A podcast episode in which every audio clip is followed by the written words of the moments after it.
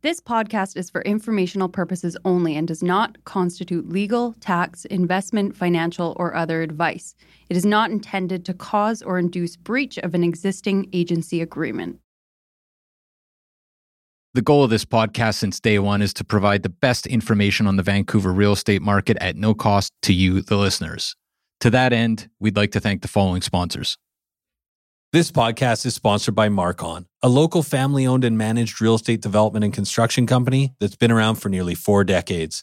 Marcon is not only committed to high quality construction, but it also is making a positive impact in the communities in which it builds, all across the lower mainland. We want to highlight two incredible Marcon projects. Elmwood, a 38 story tower located at Burquitlam's most important intersection, Como Lake Avenue and Clarke Road this landmark tower will feature 335 condominiums, over 37,000 square feet of office and retail space, and almost 20,000 square feet of amenity space. Elmwood has been incredibly popular with 80% sold currently, but they still have a great selection of junior one bedroom all the way to three bedroom homes remaining. Check out marcon.ca slash elmwood for more. And Matt, we are also excited about Soenhaus, Marcon's newest community in West Coquitlam. With 165 homes ranging from junior one beds to three beds, Soenhaus offers the perfect West Coast aesthetic with a more nuanced Nordic inspired design. Register today at marcon.ca slash Soenhaus. That's S O E N H A U S. Or you can learn more at marcon.ca or follow them at Instagram at Marcon Homes. Marcon, building for life. Hello? Hello? Hello? This is the Vancouver Real Estate Podcast.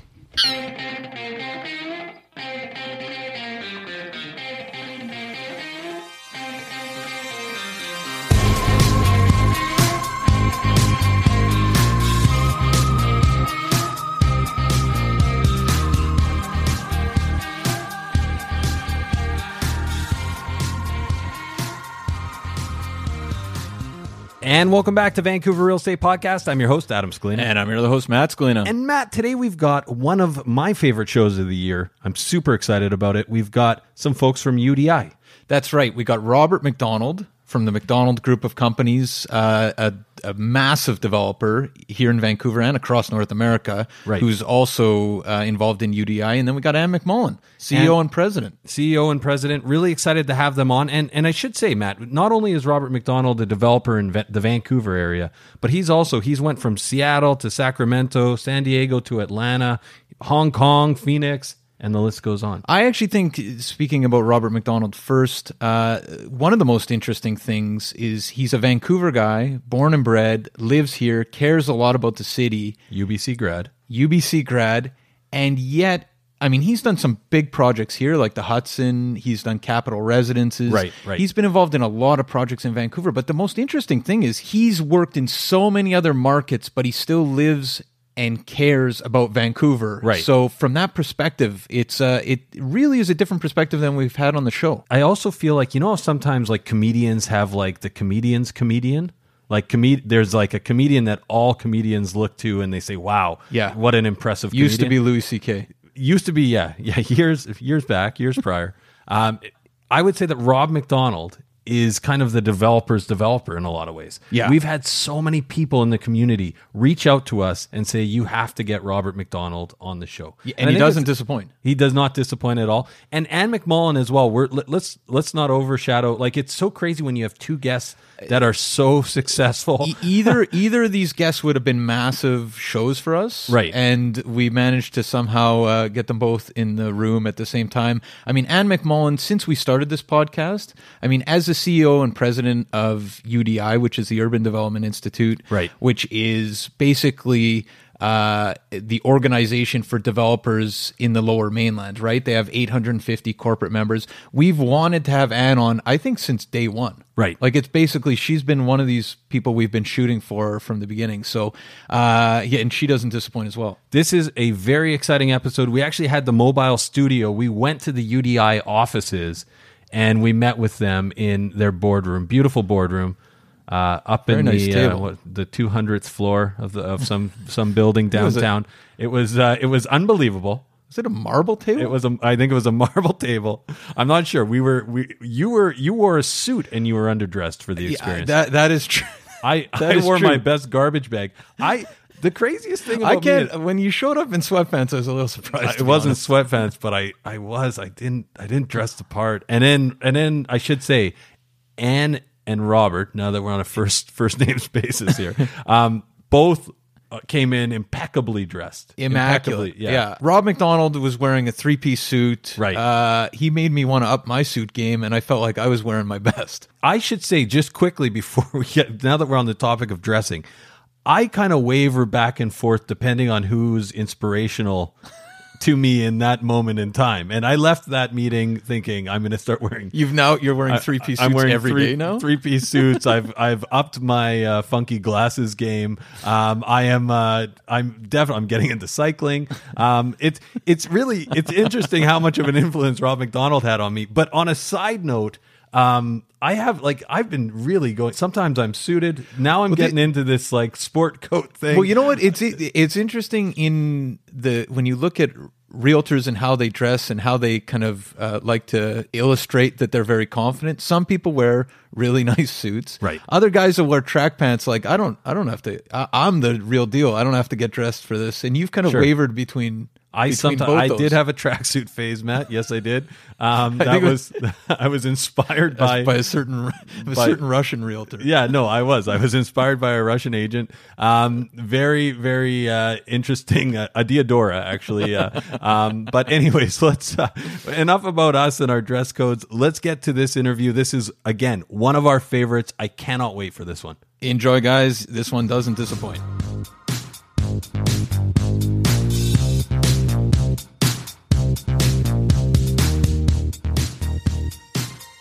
Okay, so we're here with Anne McMullen, President and CEO of Urban Development Institute, and Robert Macdonald, President and founder of Macdonald Development Corporation. How are you both? Very well, thank you. Terrific. Thanks for having us. Yeah, thanks for taking the time today, guys. So, um, maybe we'll start with uh, with Robert. Can you maybe tell us a little bit about yourself? Well, sure. I grew up in Vancouver. Uh, I'm 62 now. Uh, graduated from the University of British Columbia, and I've been in real estate since the day I graduated. So uh, that's some time now, and it's been an absolutely terrific career. Really enjoyed it. Were you were you always interested in real estate? I'm kind of always interested to see how people fell into it.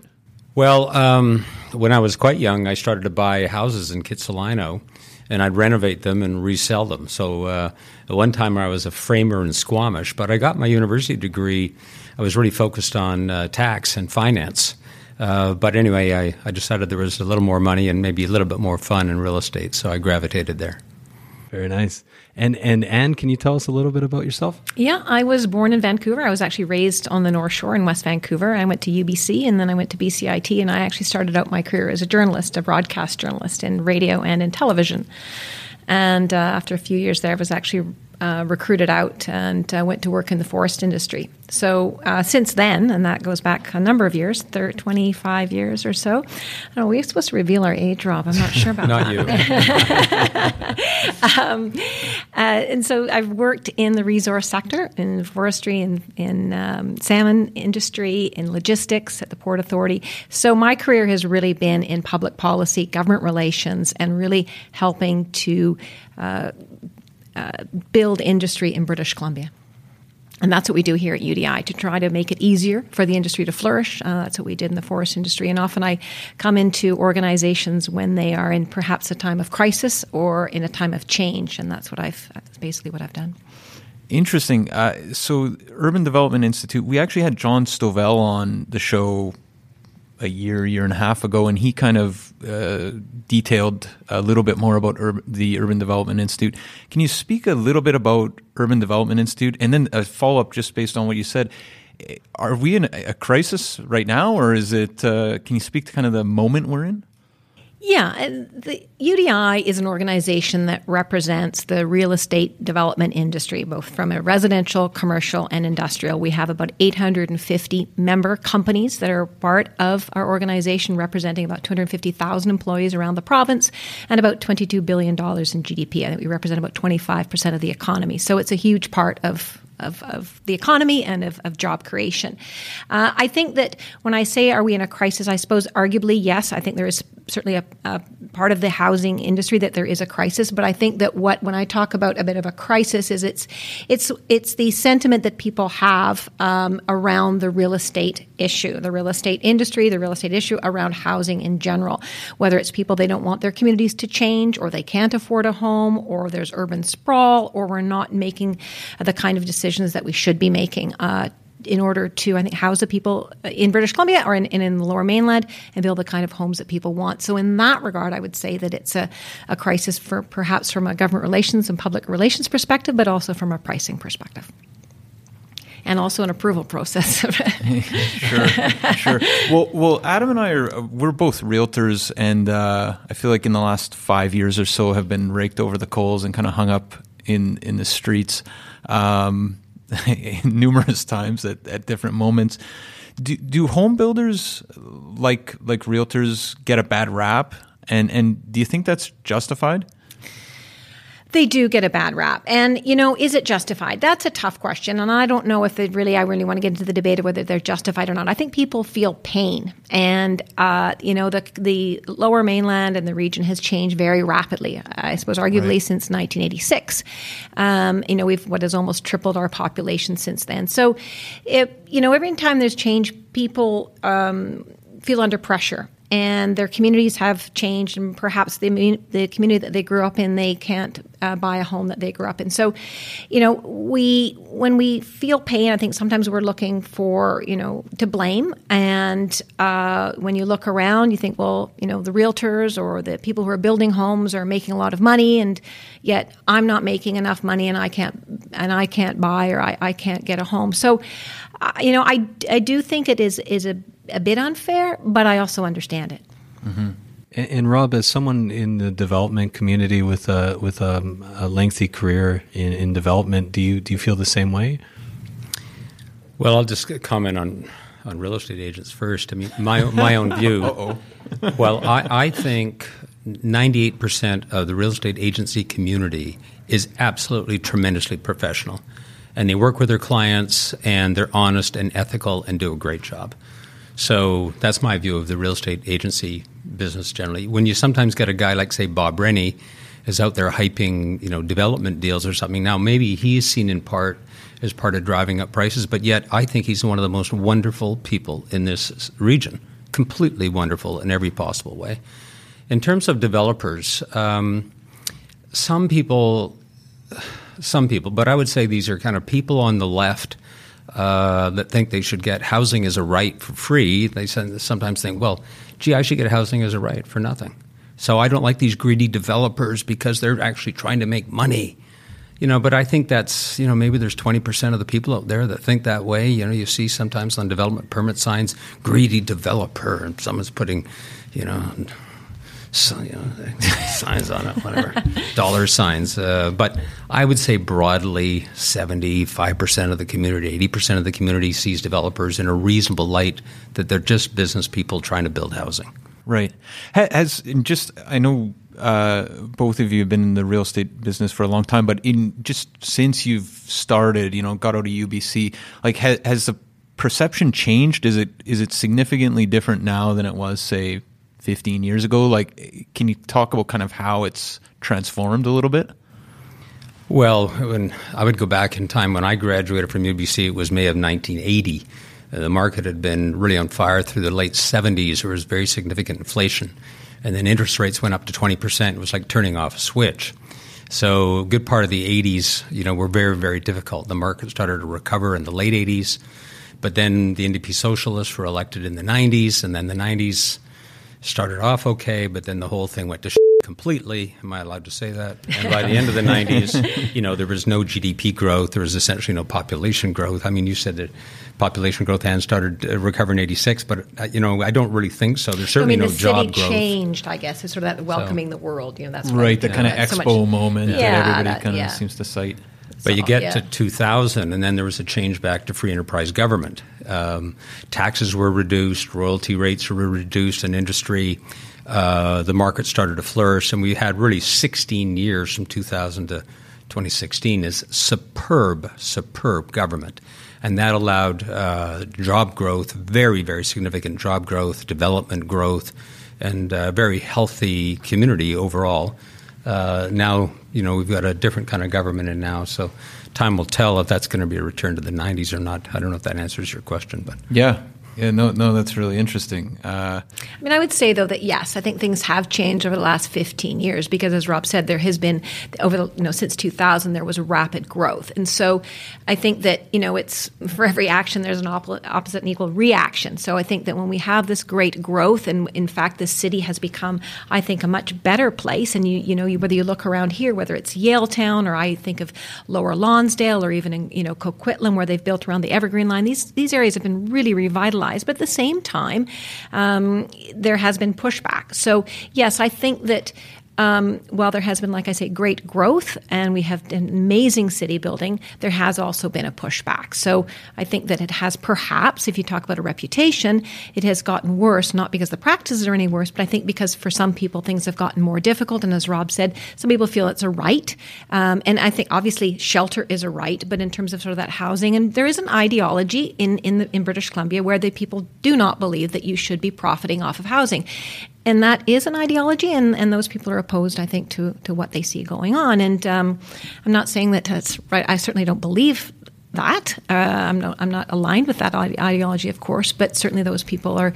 Um, uh, I think very critical of what's been going on yeah. as well. Could I touch on that, that very good point? And I, I think um, governments at all level could have and should have done a much mm-hmm. better job yes. in providing more affordable housing for that maybe that bottom 10% or 15% of the population that really needs it. Um, I, th- I, think we can agree that housing is a right. And so, for those people that are having difficulties in their life, we need to help them. And the governments have just not done a good enough job at that. And so, we're seeing the results of, of uh, that poor government behavior. Yeah, and I think to, you know, it is easy, like I said, to sort of blame the developer. We often don't look to ourselves and the role that we've played as as um, people who residents or people who live in the community. Of what impact have we had uh, in saying no to projects? Uh, what impact has that had on raising prices, on limiting the supply, on limiting the the type of homes um, that we're only building on about you know thirty percent um, of the land base, and so we're jamming so much of, of our homes into into small areas, and not allowing ourselves to have sort of maybe a more modest growth in other areas, and then that you know you restrict the amount of land that can be bought and then built on, the prices go up. So I think we do. We're so quick to, again to blame the developer. They they're the ones that are getting rich, uh, and uh, and not maybe looking at ourselves.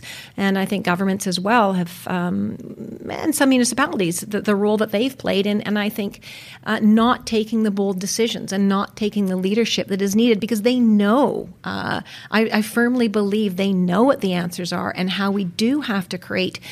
Uh, more homes in areas that perhaps didn't have a number of homes, whether you call it density. Um, so, you know, we all have had a role to play, but it's very easy uh, to blame somebody other than yourself. Sure, sure. D- does Vancouver, and I think I know the answer uh, that we're going to hear, but does Vancouver currently, and I'm thinking with sales ratios down at kind of 10% right now, have a supply problem? Yes. Uh, you know, it's a it, all these things. There's so many factors, as you know, as realtors that go into this, and, and, and Rob is probably more of an expert on this than, than I am. But you know, when we look at the the NDP government, their objective was we're going to make it better by lowering prices. Well, they've lowered prices. But does that make anything more affordable to people? Are people all lining up to grab all these affordable homes? No. So a year later, after the budget, are we in a better place? No, I would argue that we're in a, in a worse place. Um, Rob and I were just at a, a UDI event where Andy Ramlo from Rennie Marketing was speaking, and you know we do have a supply problem, and people look at well, there's housing starts; they're just as high as they were the year before, and the year before that, and the year before that.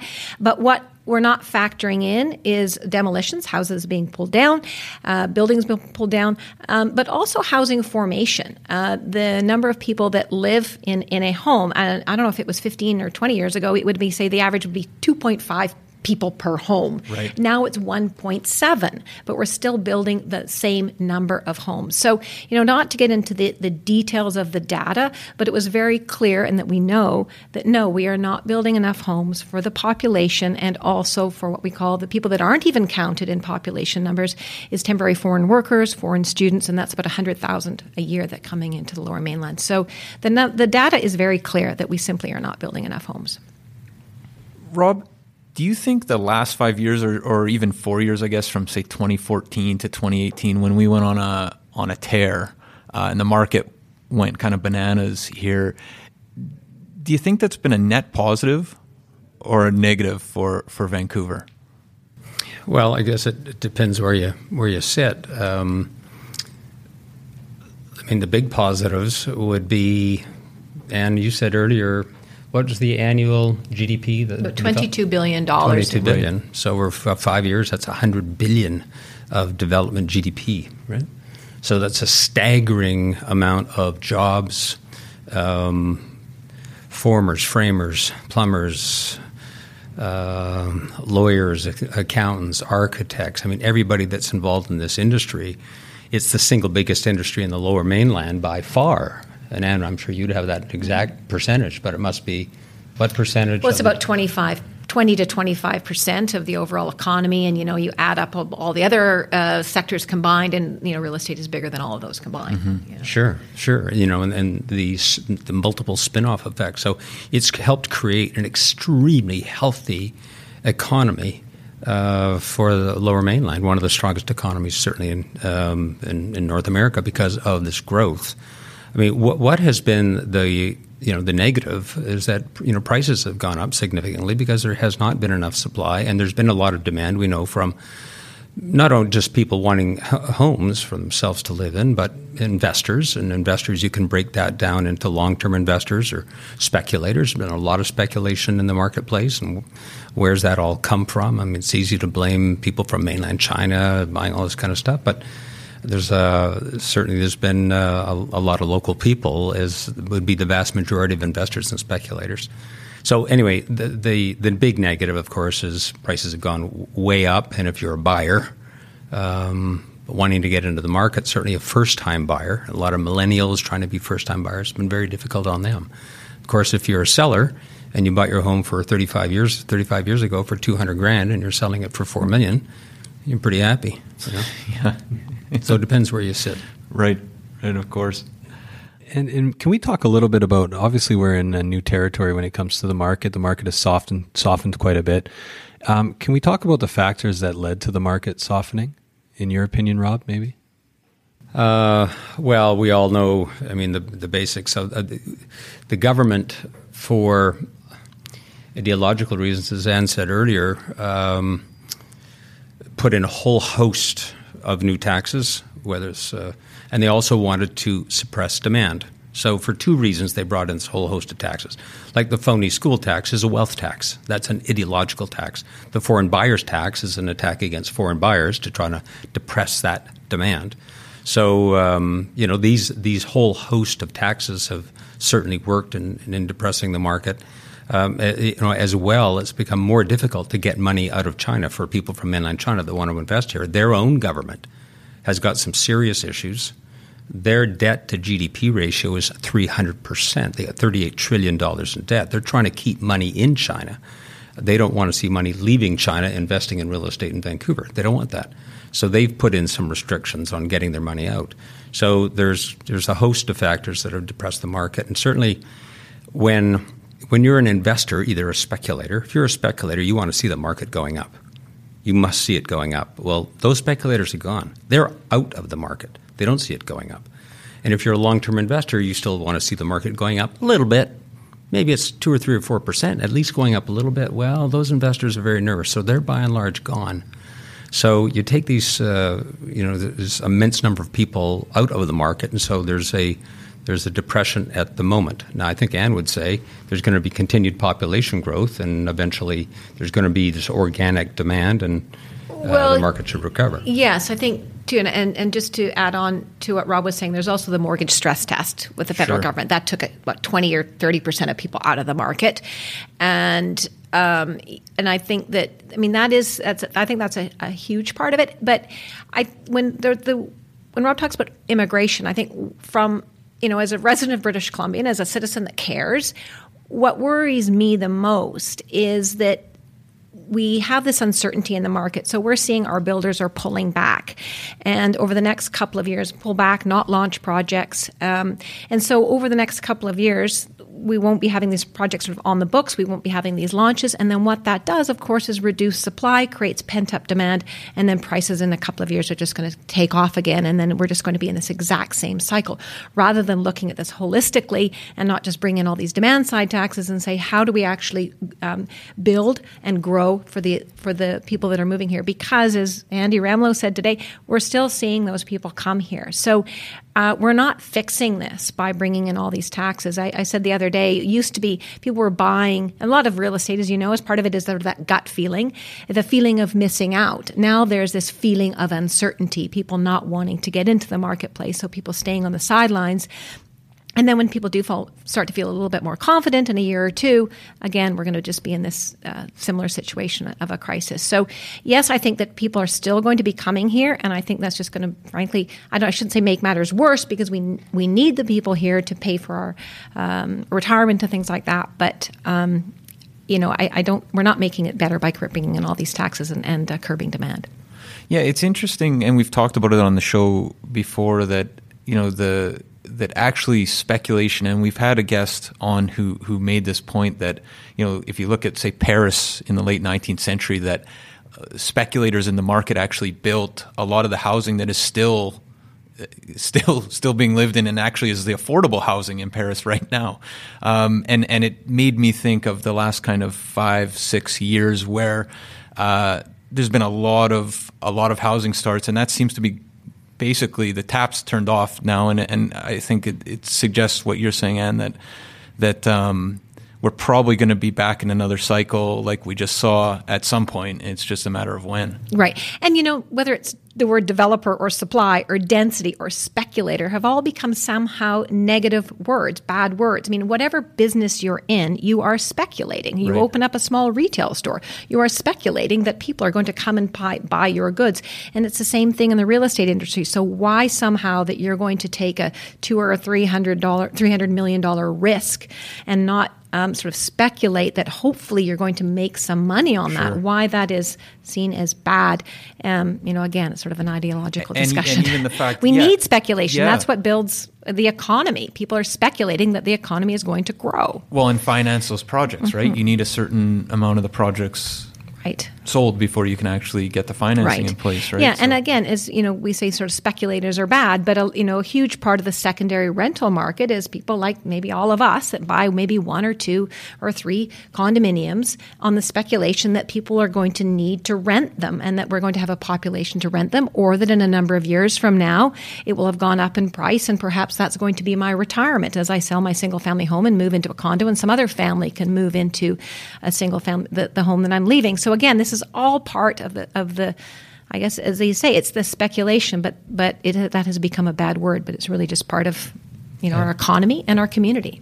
You know, the, these longer term investors uh, that have been buying condos and renting them out, they're the ones that have really provided the vast, vast majority of rental supply, which is a, a really positive thing in our marketplace.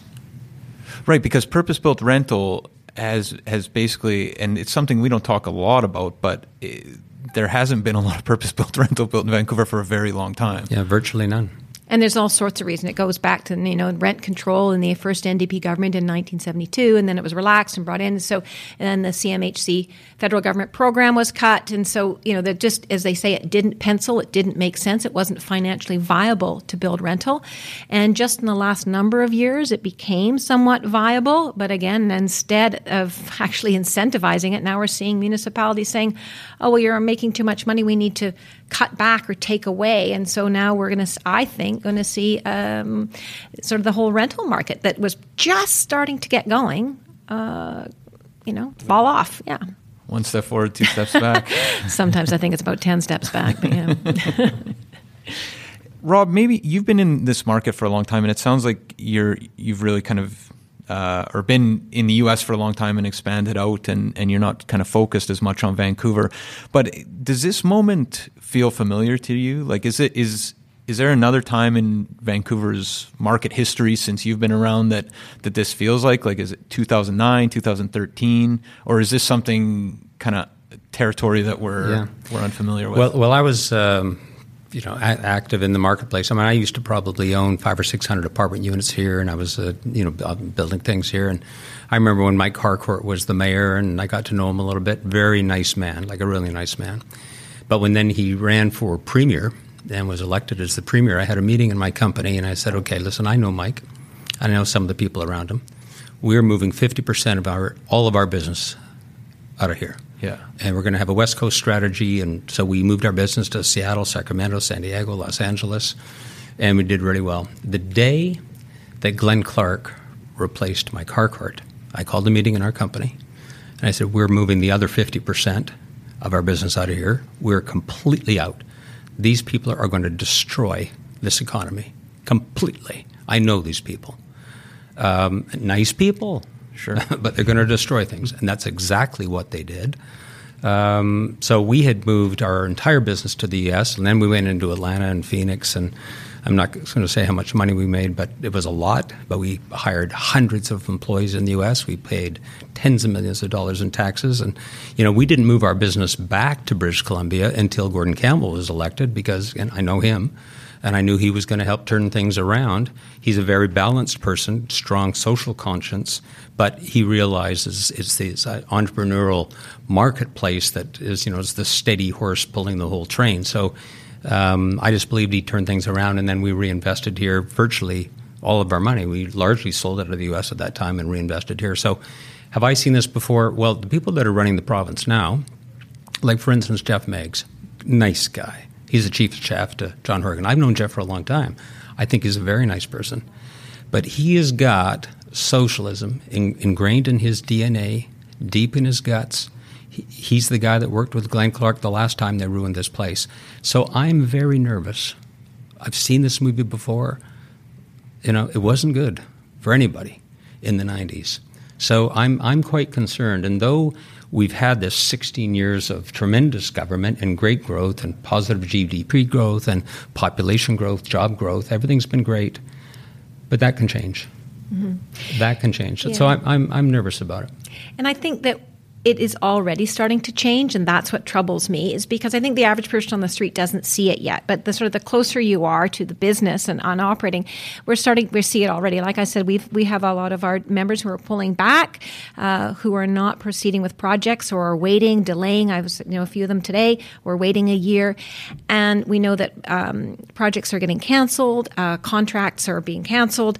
And that is not we're not going to sort of start to feel that perhaps for six to eight months. So right now, I think we're kind of naively going along that, oh, your economy is great. And it's going to take some time for it to trickle down. And that's what's troubling. And so it all seems good right now. Oh, sure, these demand measures are good. The prices are down. You know, they're doing something about it. But what that does is put a real damper on the economy, on the industry, and I and I worry what it's going to look like in 12 months to 18 months from now. Yeah, there's probably. What would you say, Anne, if I may ask a question? Uh, the total number of units that are kind of on hold or been deferred, it would certainly be in the thousands. thousands in the thousands, in the thousands. You know, we um, we did a, a, quick study just before the before Christmas, and because we were looking, there was a potential of some really severe rent controls coming in, and we did a survey of how many rental units were on the books uh, from our, our our members, UDI members, and we had about eighteen to nineteen thousand rental units that were be, could be proposed, and with any the rent control and some of the things that we're seeing, we've got about a 14,000 of those on hold. That's just from the rental supply, um, let alone the other projects that could have been launched um, this fall, that could have, or this uh, this spring, that that are probably going to be delayed to the fall, or even a year from now. So those are jobs. Those are marketing jobs. Those are construction jobs in two or three years from now. And I think that's what the, the problem is, is when we say, okay, well, I'm, I'm going to continue to put my application through City Hall, but I'm not going to really rush. I'm just going to be, going to sort of, you know, keep it moving. But when I finally get approval, will I actually go ahead with the project? So, you know, if, if an approval can take anywhere from three to four years, and then you delay that for a year or two, um, you know, then that's when you start to see the layoff. So I'm very concerned what it's going to this is going to look like in 12 to 18 months. And like I said, not only when you have layoffs and then you still have people moving here, yet we're not getting the supply, prices go up. Um, you know, I, am I'm, I'm fearful of what it's going to look like. Mm.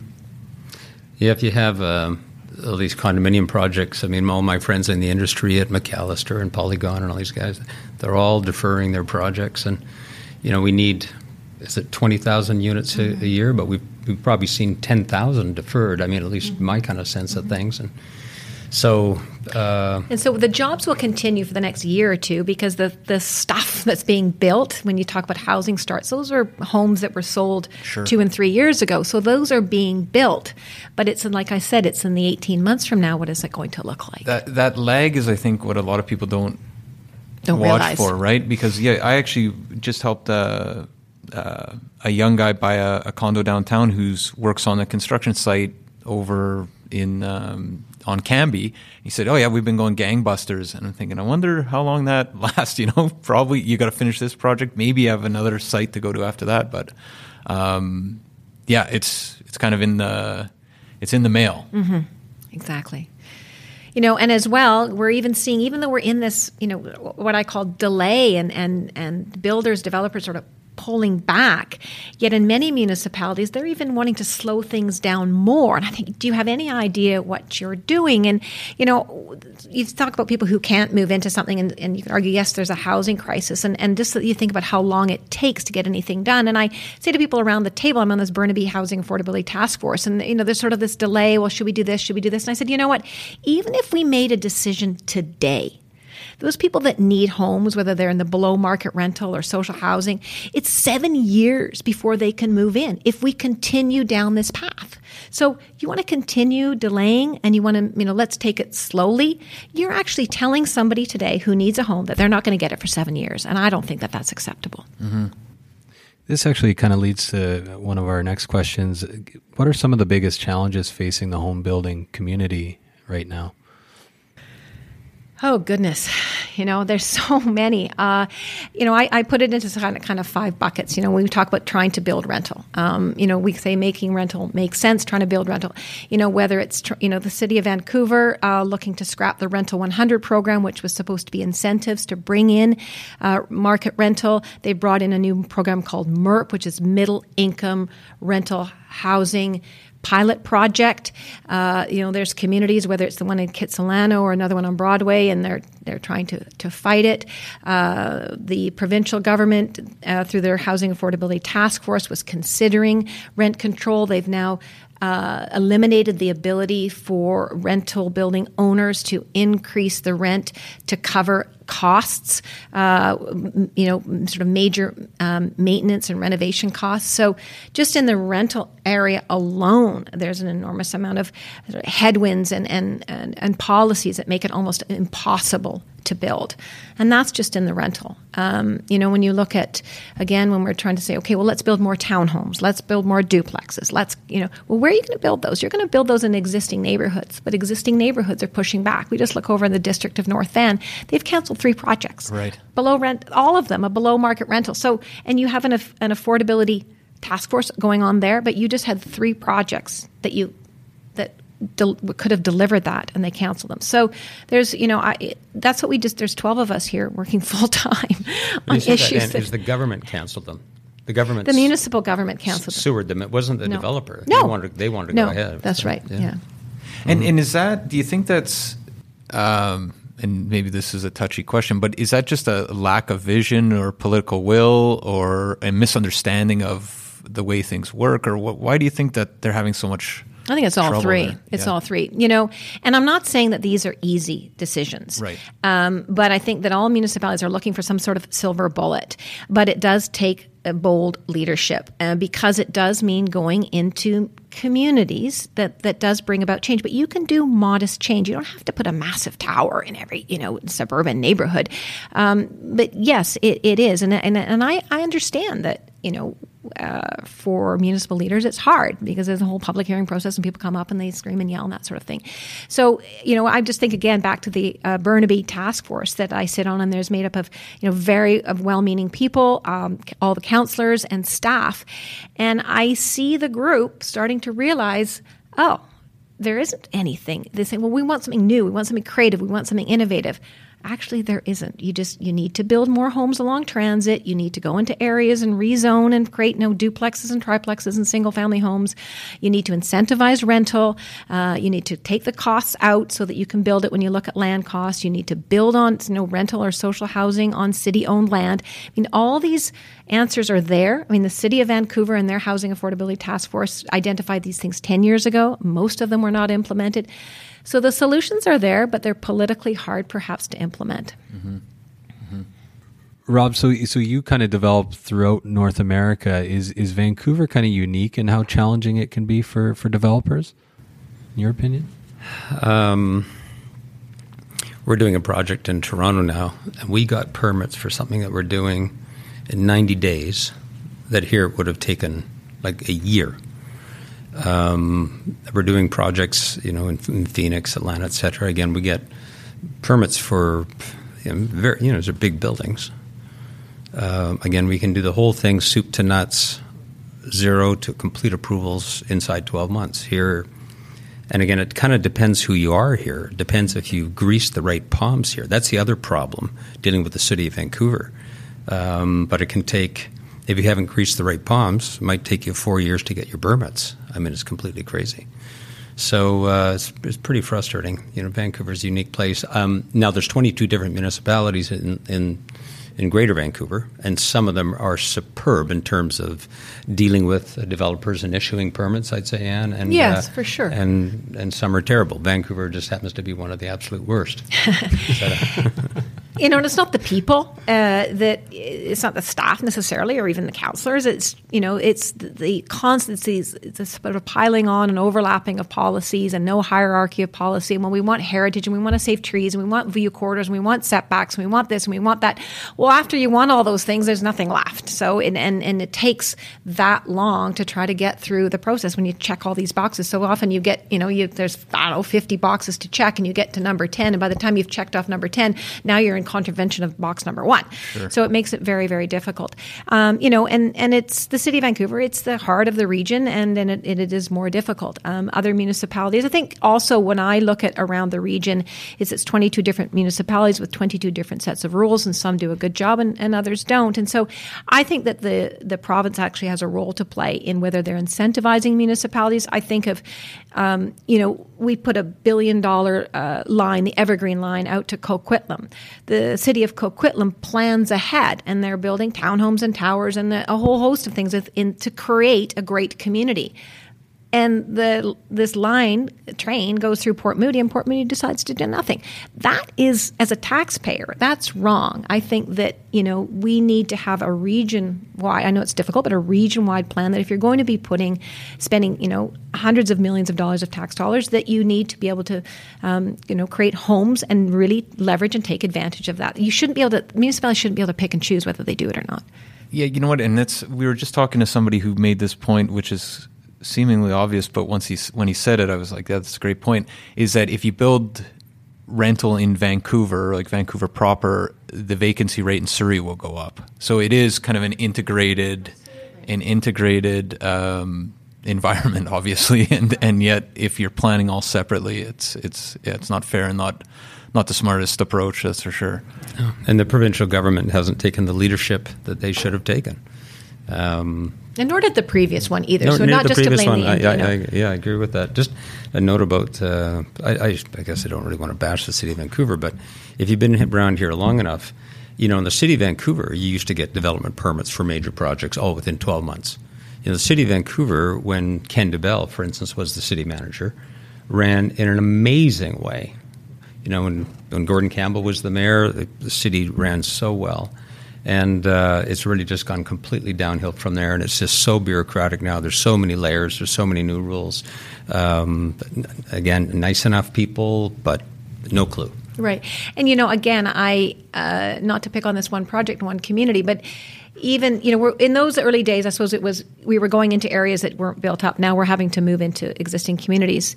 But you know you look at a five story building in kitsilano and people calling it a mega tower you know those are the kind of things. And and that and, and i sort of feel for city council that's what they're up against. And you know why even as the media do we you know sort of allow that to to go on that that you know, it's it's just disingenuous. I th- I think it's my in my opinion um, to have a five story tower which is right next door to a few other towers, or not even a five story tower, five story building. You know? Right. So, uh, but again, that's the thing is people don't want their community to change. We're now having to move into what you might call established communities. Um, you know, and again, communities change. You know, 30 years ago when I lived in Kitsilano, it's where you went and got cheap rent. You know, but it's not. That's not what it's like now.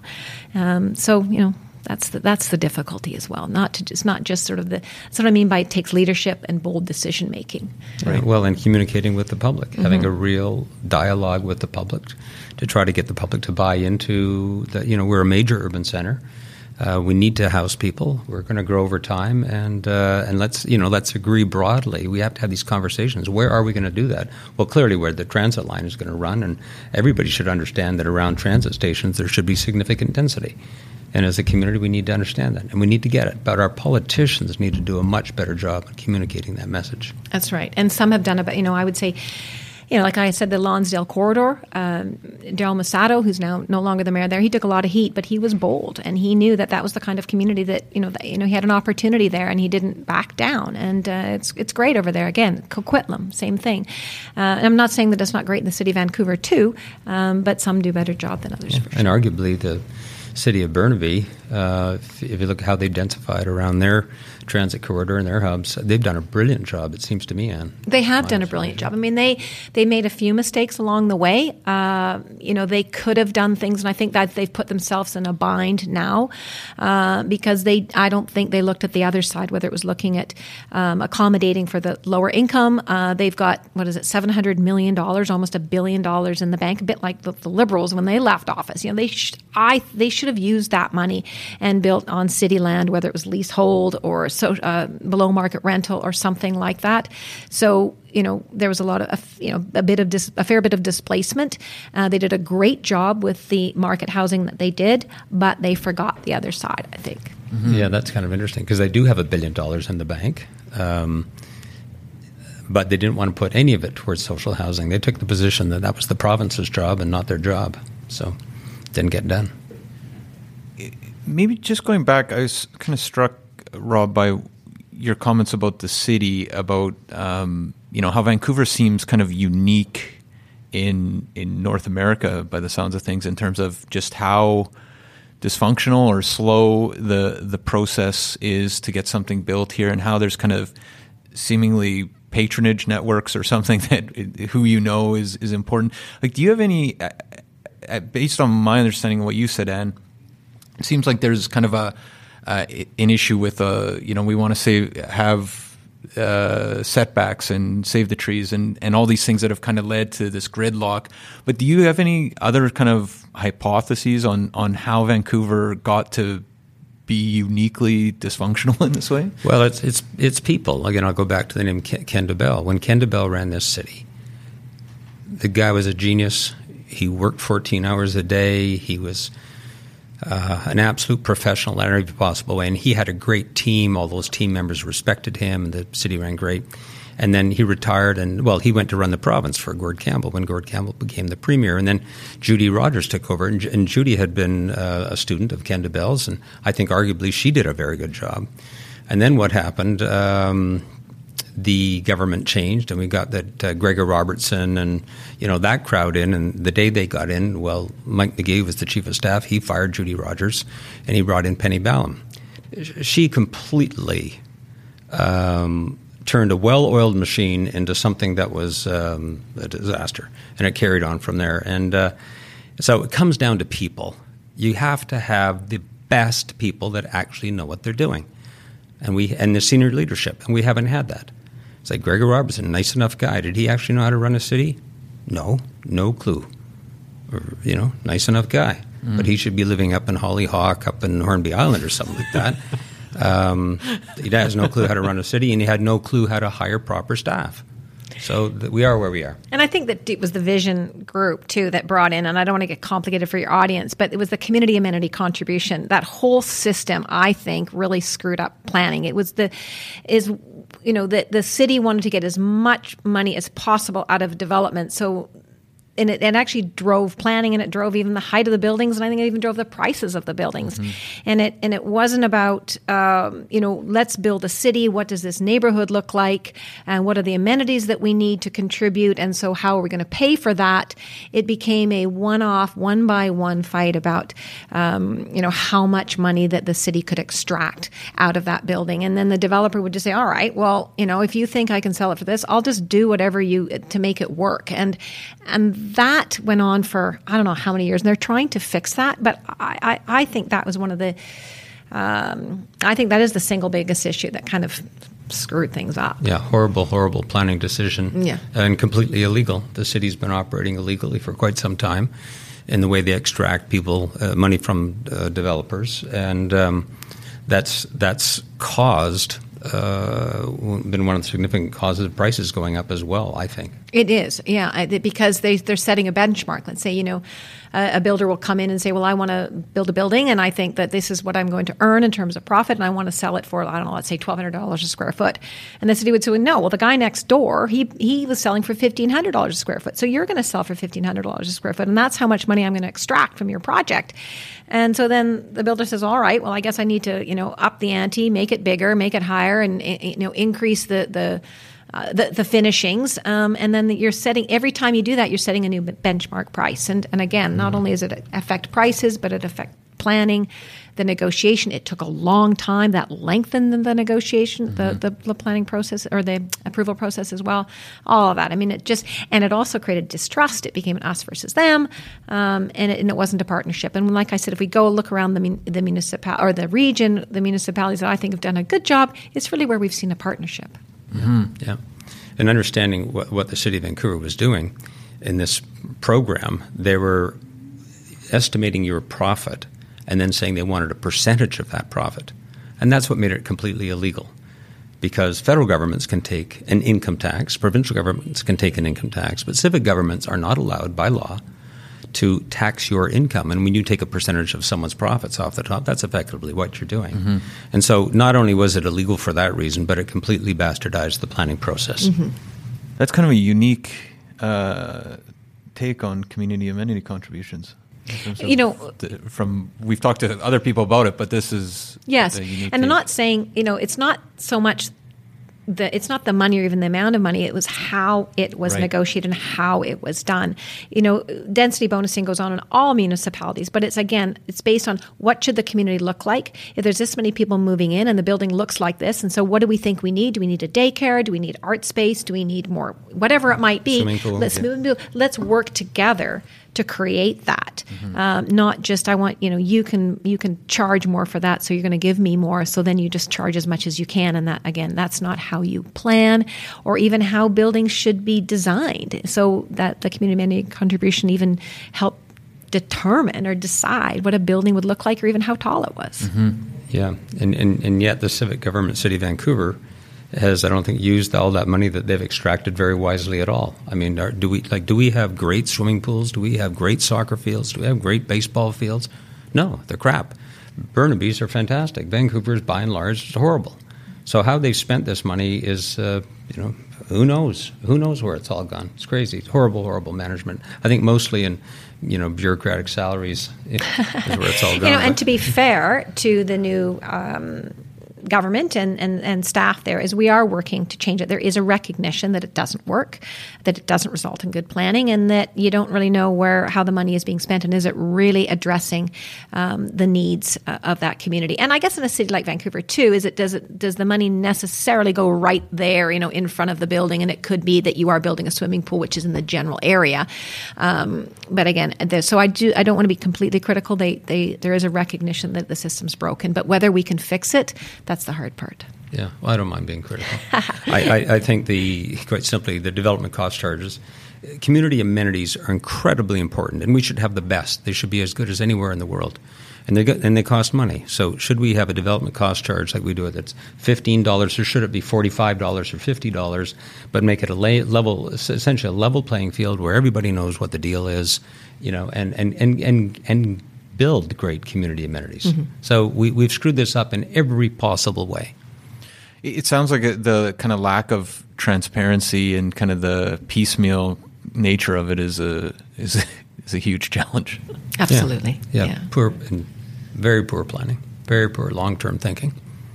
So maybe shifting gears a little bit, uh, Rob. I know you're you're kind of watching uh, a, a, number of markets, and I'm kind of curious uh, to hear your thoughts on Vancouver as kind of a, a superstar city. There was we often talk about it was an article in the New Yorker like maybe four or five years ago about how Vancouver was kind of becoming a city like the London, Hong Kong, um, Singapore, Sydney uh, on a global sk- stage, and kind of interesting to to this global elite that we're investing in real estate with the rise of the foreign buyers tax and everything else. Do you do you see Vancouver is having a future as a superstar city? Uh, yes, I do. Um, now we've had we've had you know foreigners coming, of course, to Vancouver forever. And why do they come? It's one of the greatest places on the entire planet. Right? Mm-hmm. The quality of everything we have here, the beautiful mountains, the beautiful ocean, the temperate climate. So long term, this is that's not going to change. It's one of the greatest places on earth. The only thing that screws this place up from time to time is inept government.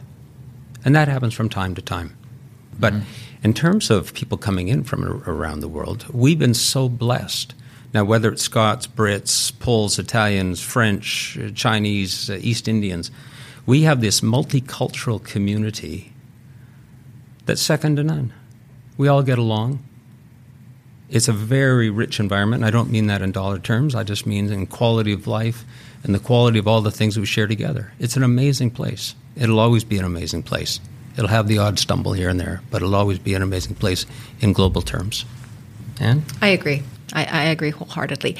And just sort of to sort of go into sort of the detail as well as in terms of the foreign buyers tax, which I find interesting, is you know I think that it has um, annoyed our friends in China for sure. It's, you know, we've helped. I think whether it's people from India or China, or wherever, have helped to build this region. All of us, I think, come from immigrant parents or grandparents, so we've all been part of building this. Um, and and I think that it is offensive um, to, to to some. Um, but what I find and kind of and not funny, but you know, if you think that sort of those, a lot of the high end homes or homes if, if they've dropped twenty to thirty percent, um, it so the the for the foreign buyer they're sort of they're still what I would call whole. So what it means is if you own a home, you've lost that equity. You have to sell your home for less. The foreign buyer is arguably spending the same amount, but that 20% is now going to the government rather than in your pocket. Right. And when you talk to Victoria about that, they're actually quite pleased that um, you've lost perhaps some of your equity and it's now um, with them.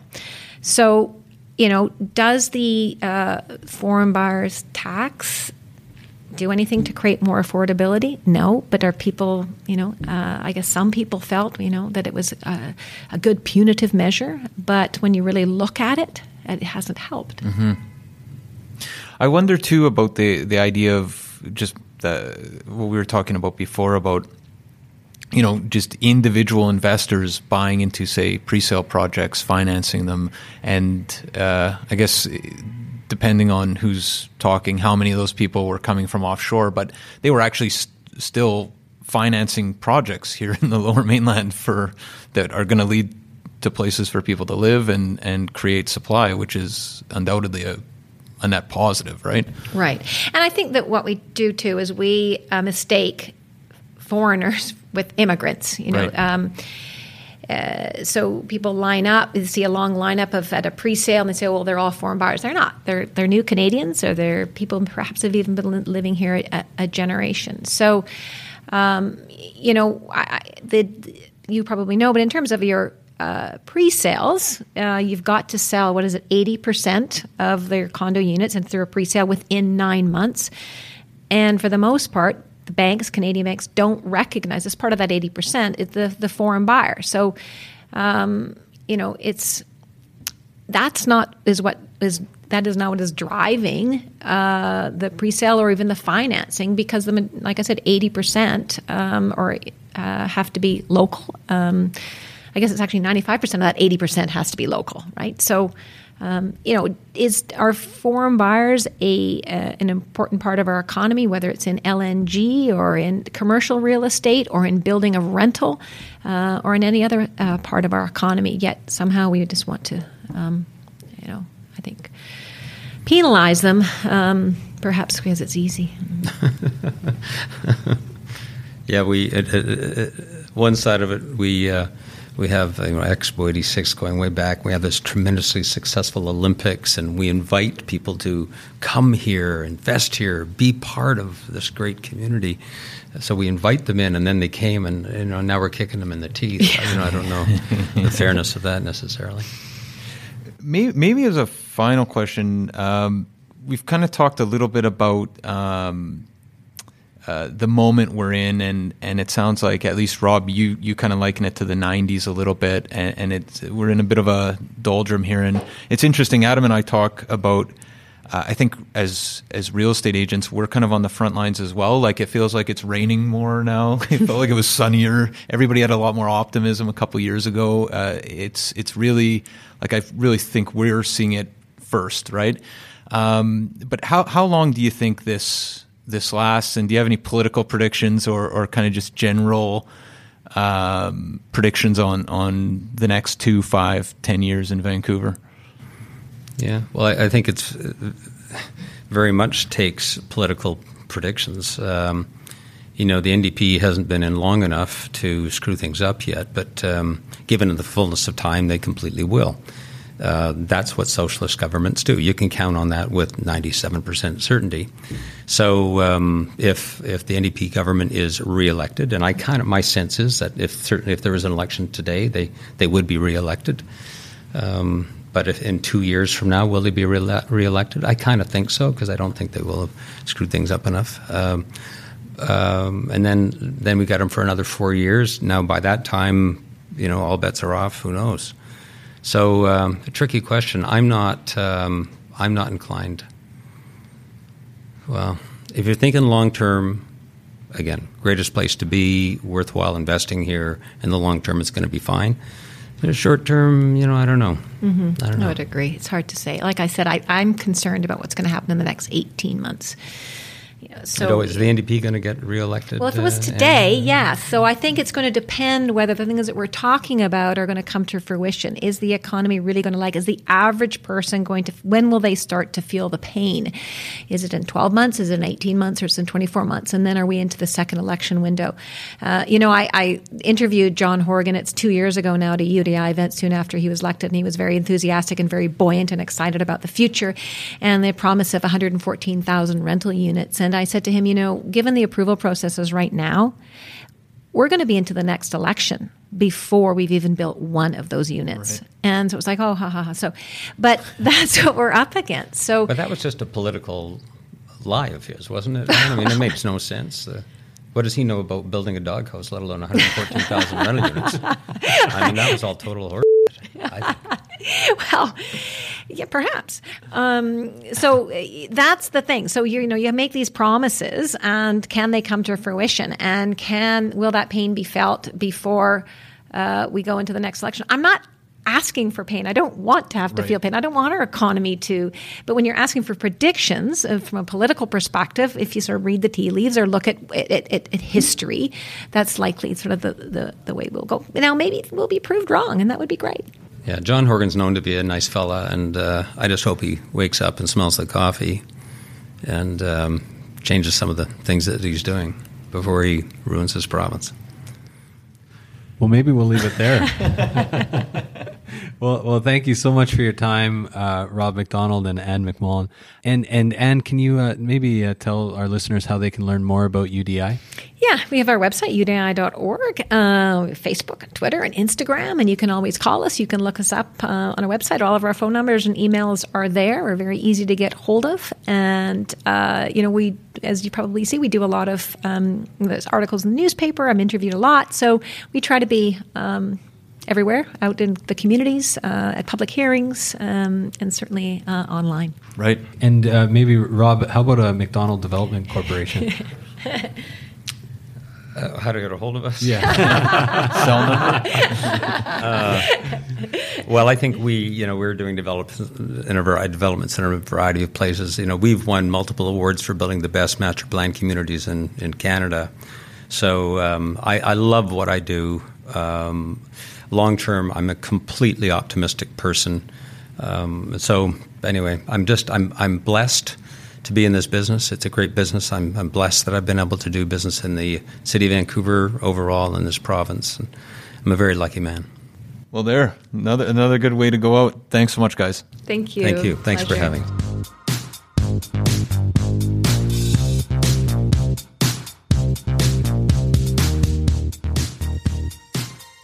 So there you have it, folks. Our discussion with Anne McMullin and Rob Macdonald. Really enjoyed that conversation with Rob and Anne, Matt, and uh, it's fantastic having them on the program. We're huge fans of UDI. We're also huge fans of Macdonald Development Corp, and uh, man, what a great program. Yeah, you know what? It, there were so many interesting takeaways, in part because they both have kind of deep histories with the city of Vancouver. Right. Uh, they've both been very involved in kind of the insider intricacies. So, so many interesting takeaways. Sure. But the one thing that stuck out for me was a guy like Rob Macdonald is just the mobility of capital, right? Like, right. if you make it difficult to build or too difficult to build, people leave. Like, sure. he, he can he can literally cut half his 50% of his business and take it elsewhere and that's what he's done in the past and it's crazy when you got uh, the level of talent there and the desire to build in Vancouver just thwarted uh, on politics. Well, that's the thing. You're thinking about one of the biggest developers Vancouver has ever produced, and politics are forcing him to build elsewhere. Yeah. Yeah. And, and, that's and you know the other thing Matt I just want to say is I mean it's it's also really my biggest takeaway is First of all, both of them have such a strong command of the political history in, in the city of Vancouver and how that's impacted building and, and what's happened over the years. And it's just interesting to, to kind of look at, kind of pull back and see the forest and understand how the relationship between developers and the political parties in power have kind of swayed back and forth over yeah. time. Yeah, how those trees get built. Yeah, exactly. How those trees. Wow. Hey, you like that? Like a slow tear. Uh, what else do we got for the day? We got VancouverRealEstatePodcast.com. Head over to our website where we got a live updated news feed, uh, our own original content, the Live Wire, which is our weekly newsletter with Deal of the Month. We're also sending out deals of the week, primarily assignments. We also have private client services. Matt, if you are not using PCS, you are standing still while the rest of us power walk by. You get sold prices, days on market. You basically get realtor level information. It's at your fingertips, it's free. And I got to say, we've tried everything out there to search for real estate all over this, the country, really. And nothing is better than PCS. Sign up for your free account. It's at VancouverRealEstatePodcast.com. It's worth pointing out again, we're in the spring market if you're interested in potentially listing your house or even finding out the value of your home, PCS is a very useful tool. Right. It's uh, the only tool better than that is actually getting Adam and me to come down and take a look. Well, we've had people get in touch uh, from our past episodes here how to sell your property in a down market, really. And we can help you do this. You really need a creative pricing strategy in a market like today's market. So get in touch if you have any questions about listing your place as well. My number, 778-847-2854 or matt at vancouverrealestatepodcast.com. Or you can try me at 778-866-4574 or adam at vancouverrealestatepodcast.com. We also have that secret Scalina line. Info at vancouverrealestatepodcast.com. And he's in a three-piece suit. He's shaved his head. I like I wonder if Rob Macdonald had an impact on Secret. Unreal. Even the way he approached the mic there, it's like Yeah. it's like this interview was a game changer. Is that a bowler cap? Have a good week, guys. Take care. 2000 Faces for Radio. Subscribe today.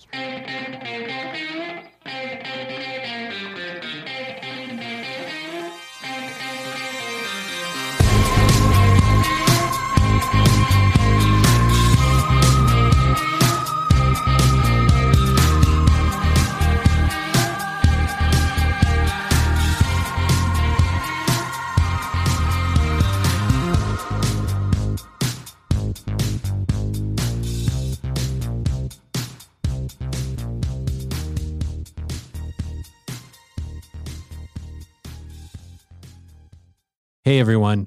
Pardon the interruption. We just want to take a quick minute to thank the following sponsors who make this show possible. We want to take a minute to tell you about Holy House, a nonprofit organization that provides community building programs and tenant support services to low income seniors, veterans, families, and vulnerable residents in the downtown east side and across the lower mainland. Melissa from our team has been volunteering at Holy House. Melissa, what's been your experience? Honestly, it's been so fulfilling just to spend a few hours a week in the community and watch how the staff really transforms these vulnerable communities from the inside out, starting with just small things, right? Playing games, drinking coffee, having some simple conversations that you wouldn't necessarily think are super fulfilling. And you come out just feeling like you've really made an impact and connected with the community. And you've been to multiple buildings, but you're playing games, drinking coffee. Yeah, you know, serving food sometimes. And you made some friends along the and way. I've made some friends along the way. It's really helped me be more present, actually, in those moments of just, you know, realizing how simple life can be to make an impact, right? Fantastic. And if you want to learn more, you can definitely check out Jenny Conkin, co founder of Holy House, who is a past guest fan favorite on the show, or head over to holyhouse.ca where you can donate or volunteer. And they're looking for both donations and they definitely like volunteers. That's holyhouse.ca. Vancouver needs your help. Be part of the solution. We are also sponsored by Oakwyn Realty. This is our real estate brokerage, best brokerage in the city, hands down.